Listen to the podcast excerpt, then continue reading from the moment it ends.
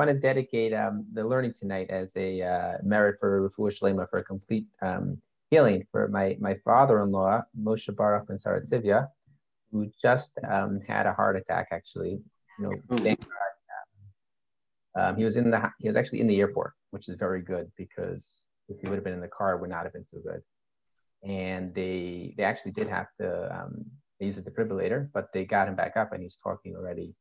He's in the hospital, uh, so it should be uh, as a merit for a complete refuah, complete healing for Moshe Baruch to Hatzalah guy, right? Are you guys familiar with what Hatzalah yes. is? Yes. No.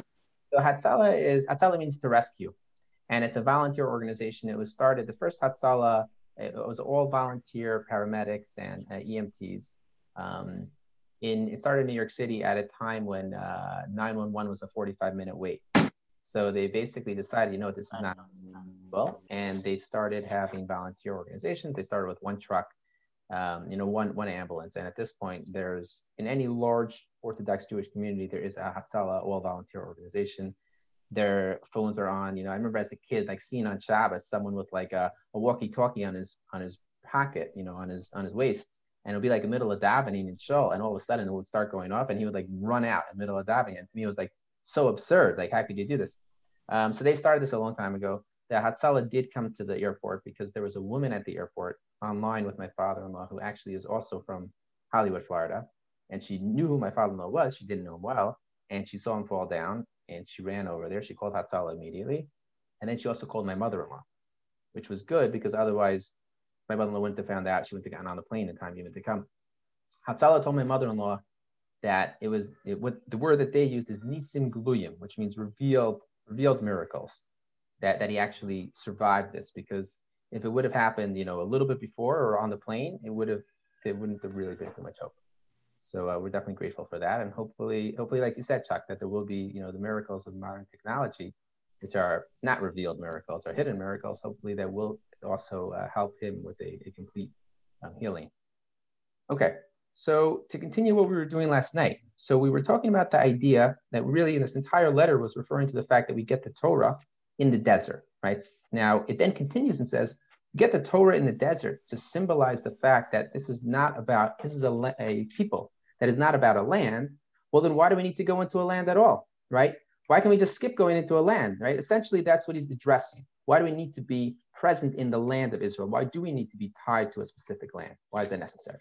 So he addressed that and said that the purpose is so that we could teach the rest of the world what happens when people are doing the correct thing, how Hashem will shower them with sustenance and material blessings in a way that will make it clear that to pursue and make it the the rat race is the only goal of life right? To just get a lot a lot of possessions and to have a lot a lot of money that is the wrong attitude.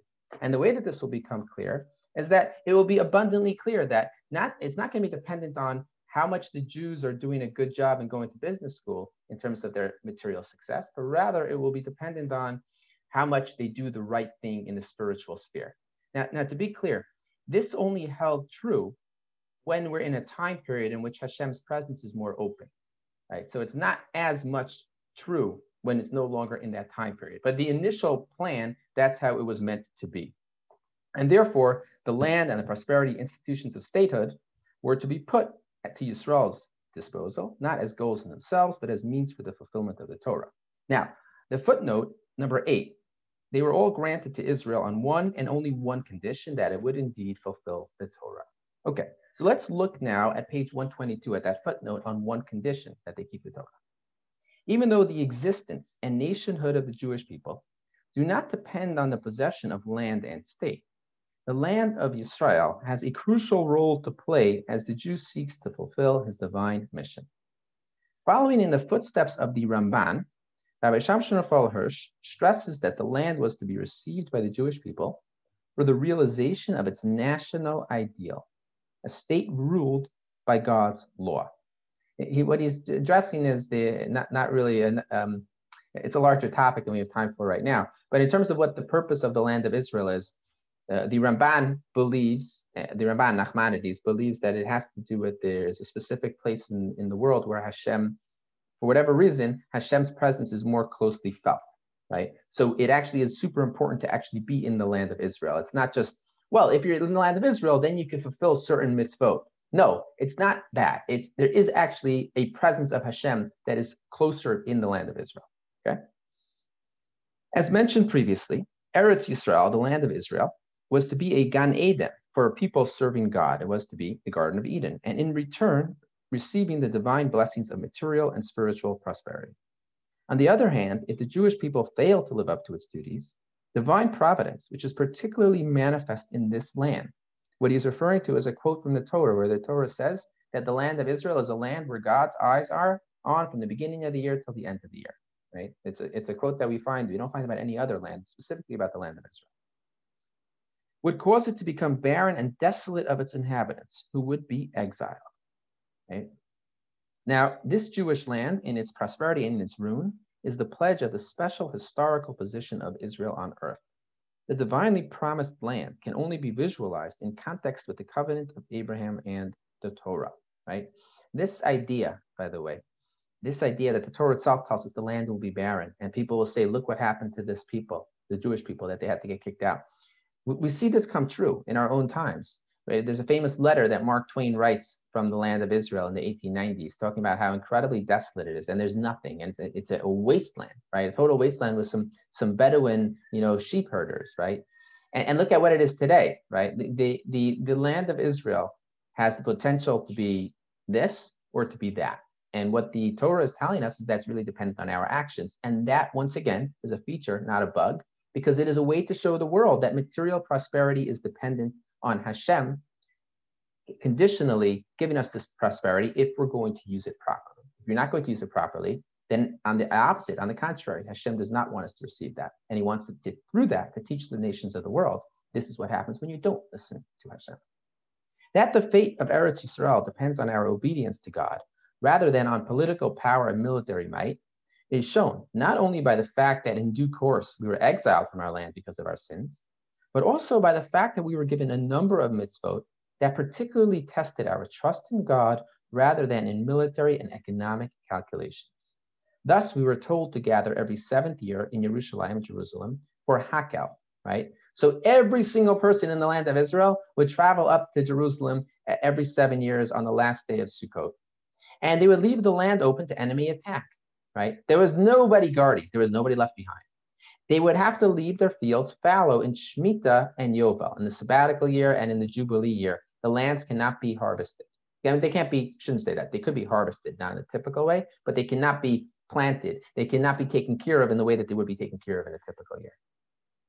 Indeed, the failure to observe the Shemitah laws is linked by the Torah to the years of exile imposed upon the Jews. While it is desolate, it shall keep Shabbat, which it did not keep when you dwelt on it. And a fascinating idea the Torah itself tells us. If we do, if we keep the Shemitah laws, the sabbatical laws, and we don't plow the land and we don't plant in the land, we will see incredible prosperity that cannot be believed. Right? And there are even stories today where you have a farmer who's keeping Shemitah and he ends up having these miraculous, you know, being saved from like a farmer next door who's not keeping the Shemitah laws. But the Torah tells us when you don't keep the Shemitah laws, the land will become desolate.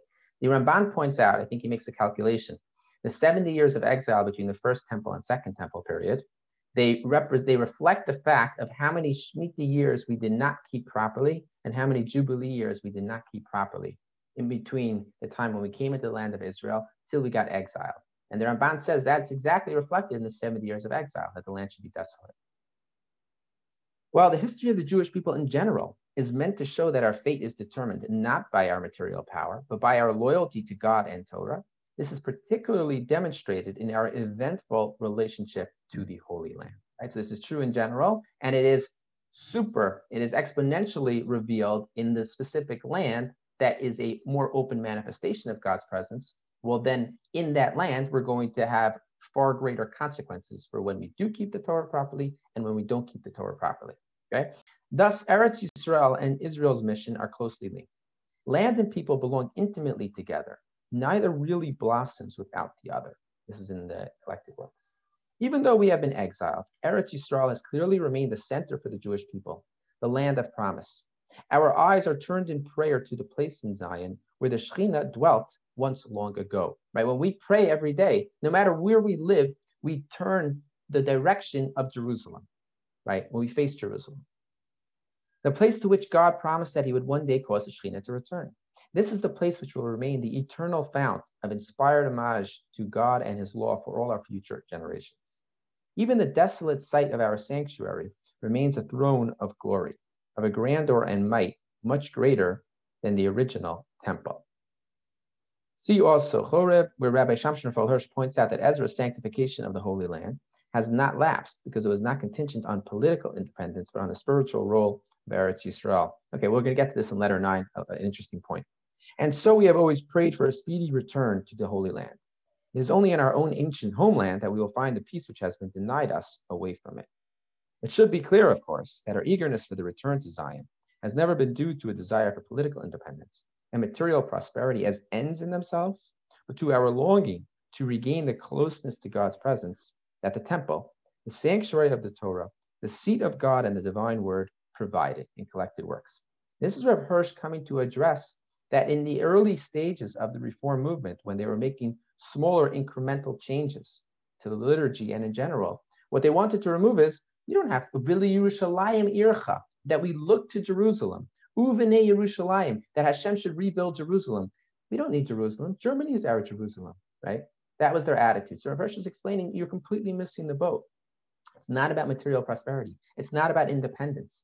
It's not a political reality. It is a spiritual reality that cannot be satisfied yet.